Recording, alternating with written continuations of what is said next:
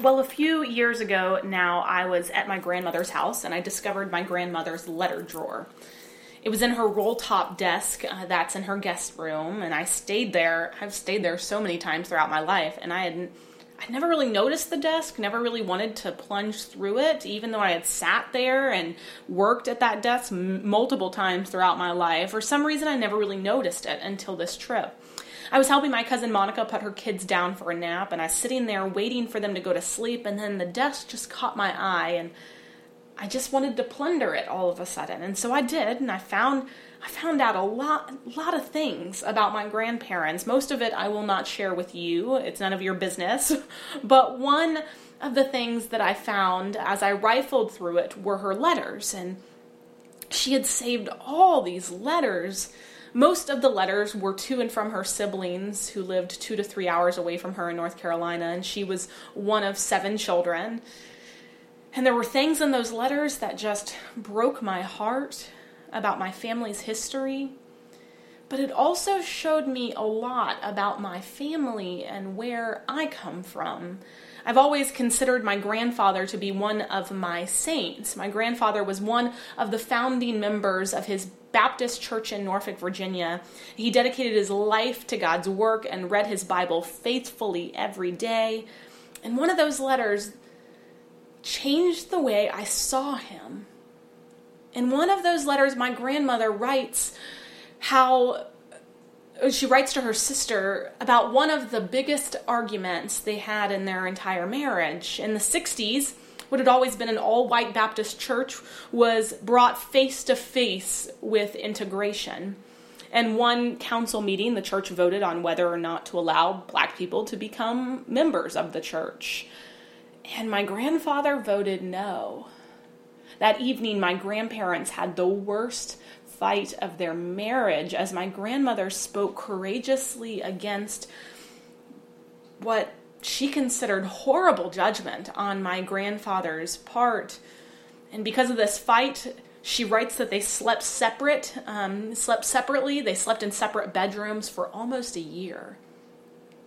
And like that, my saint, that courageous man of faith, wasn't as saintly as I had thought that afternoon, just plundering through those letters, I learned more about myself and where I came from than perhaps any other day in adulthood. And those letters sparked conversations between my mom and I, and my grandmother and I, and my aunts and I that opened up a world I didn't even know existed. Now, whenever you and I open up the Bible, we are plundering our family's letter drawer. You know that, right? Scripture did not just descend from on high. It didn't just come down to us, a complete compilation of writings that we can take home. And now these are God's 10 steps to figure out how to live your life in health and happiness and success. No, this is our family's letter drawer. And every time we crack it open, we get to read the history of our family. Some of those letters are boring as I don't know what, budgets and plans. And some of those letters are heartbreaking and they tell the truth about some of our family we'd rather forget. Some of it's funny, some of it's inspiring, particularly the New Testament. It is uniquely littered with letters. Two thirds of the New Testament is just somebody else's mail that you and I are reading, written by this guy, the Apostle Paul. And St. Paul wrote two thirds of the New Testament and had no idea he was writing scripture when he wrote it. He was writing letters to churches and friends and pastors, and those letters just kept getting passed around from church to, ter- to church, person to person. And every time someone who was following Christ picked up those letters, Paul was writing to them. It wasn't their mail, but it was like that day. He was writing to them. And so before long, the church did this peculiar thing we took those letters and we called them scripture. And we said that no matter what, God seems to meet us in these letters, which tells us a whole lot about who we are and where we come from. And Paul's letters to a particular people in Corinth have captured my heart recently as it has to do with the Kingstown Communion. First and Second Corinthians are Paul's writings to a new church that he himself started anywhere between one to three years before he wrote the letters. And this November, we will be digging into these letters together as we seek to renew and recalibrate and reframe ourselves within God's mission for this church. In July, our leadership team went on retreat and prayed together and listened to God together and assessed who we are as a church, and we returned with this renewed understanding of who we were. We are people who are gathered into communion with Jesus Christ through courageous conversation, creative community, collaborating for the common good.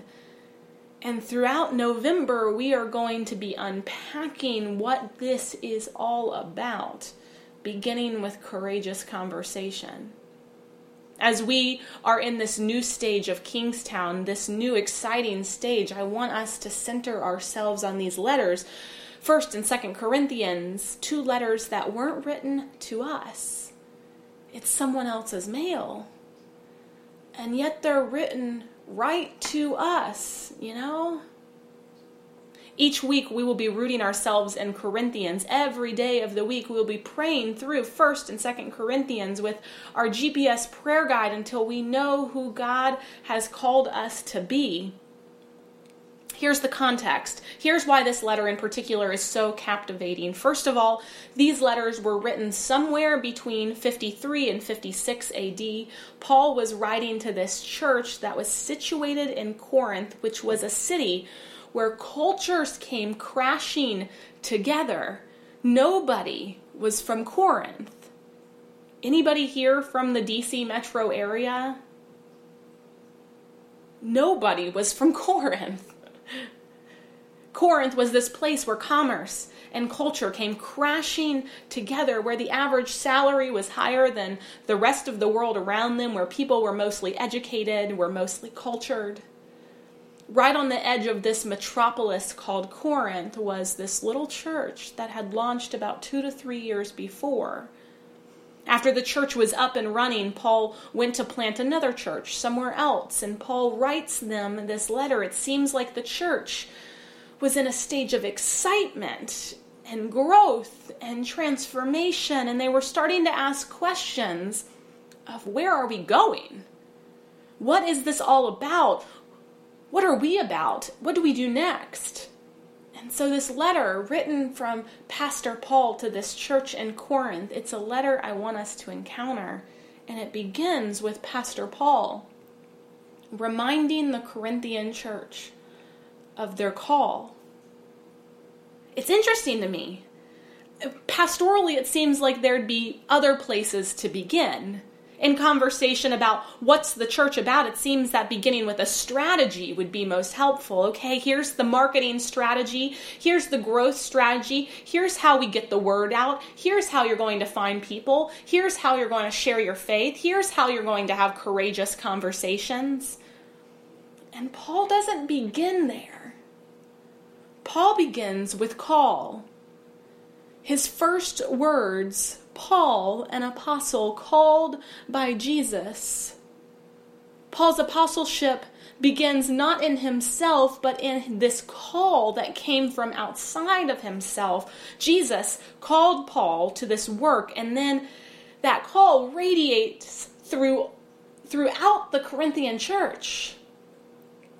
I want to remind you, brothers and sisters, of your call to be saints, Paul says. Who the church is to be is wrapped up in who called the church into being. In other words, the church is never somebody's idea. The church is never our attempt to become better people on our own behalf. The church is never our newest strategy to begin a new club. The church hinges on the one who called us into being. Paul reminds the Corinthian church right at the beginning that you are not here because of yourself, but you're here because of someone calling you. Paul's word for us this morning is you want to be people of courageous faith? You want to be people of courageous conversation? Remember your call. Now, the church has this notion, and we, we learned it from our Jewish ancestors, that the God we encounter in a place like church is peculiarly vocative. Vocative vocation. This, this God calls things into being, and God speaks, and creation happens. The question is called to what? This God speaks and something happens, but what is happening? So Paul reminds them at the very beginning of the letter you're called to be saints. And I want to unpack that for a second what it means to be saints. God has from the very beginning had a dream of having a group of people who are set aside to be about the work of healing the world of its brokenness.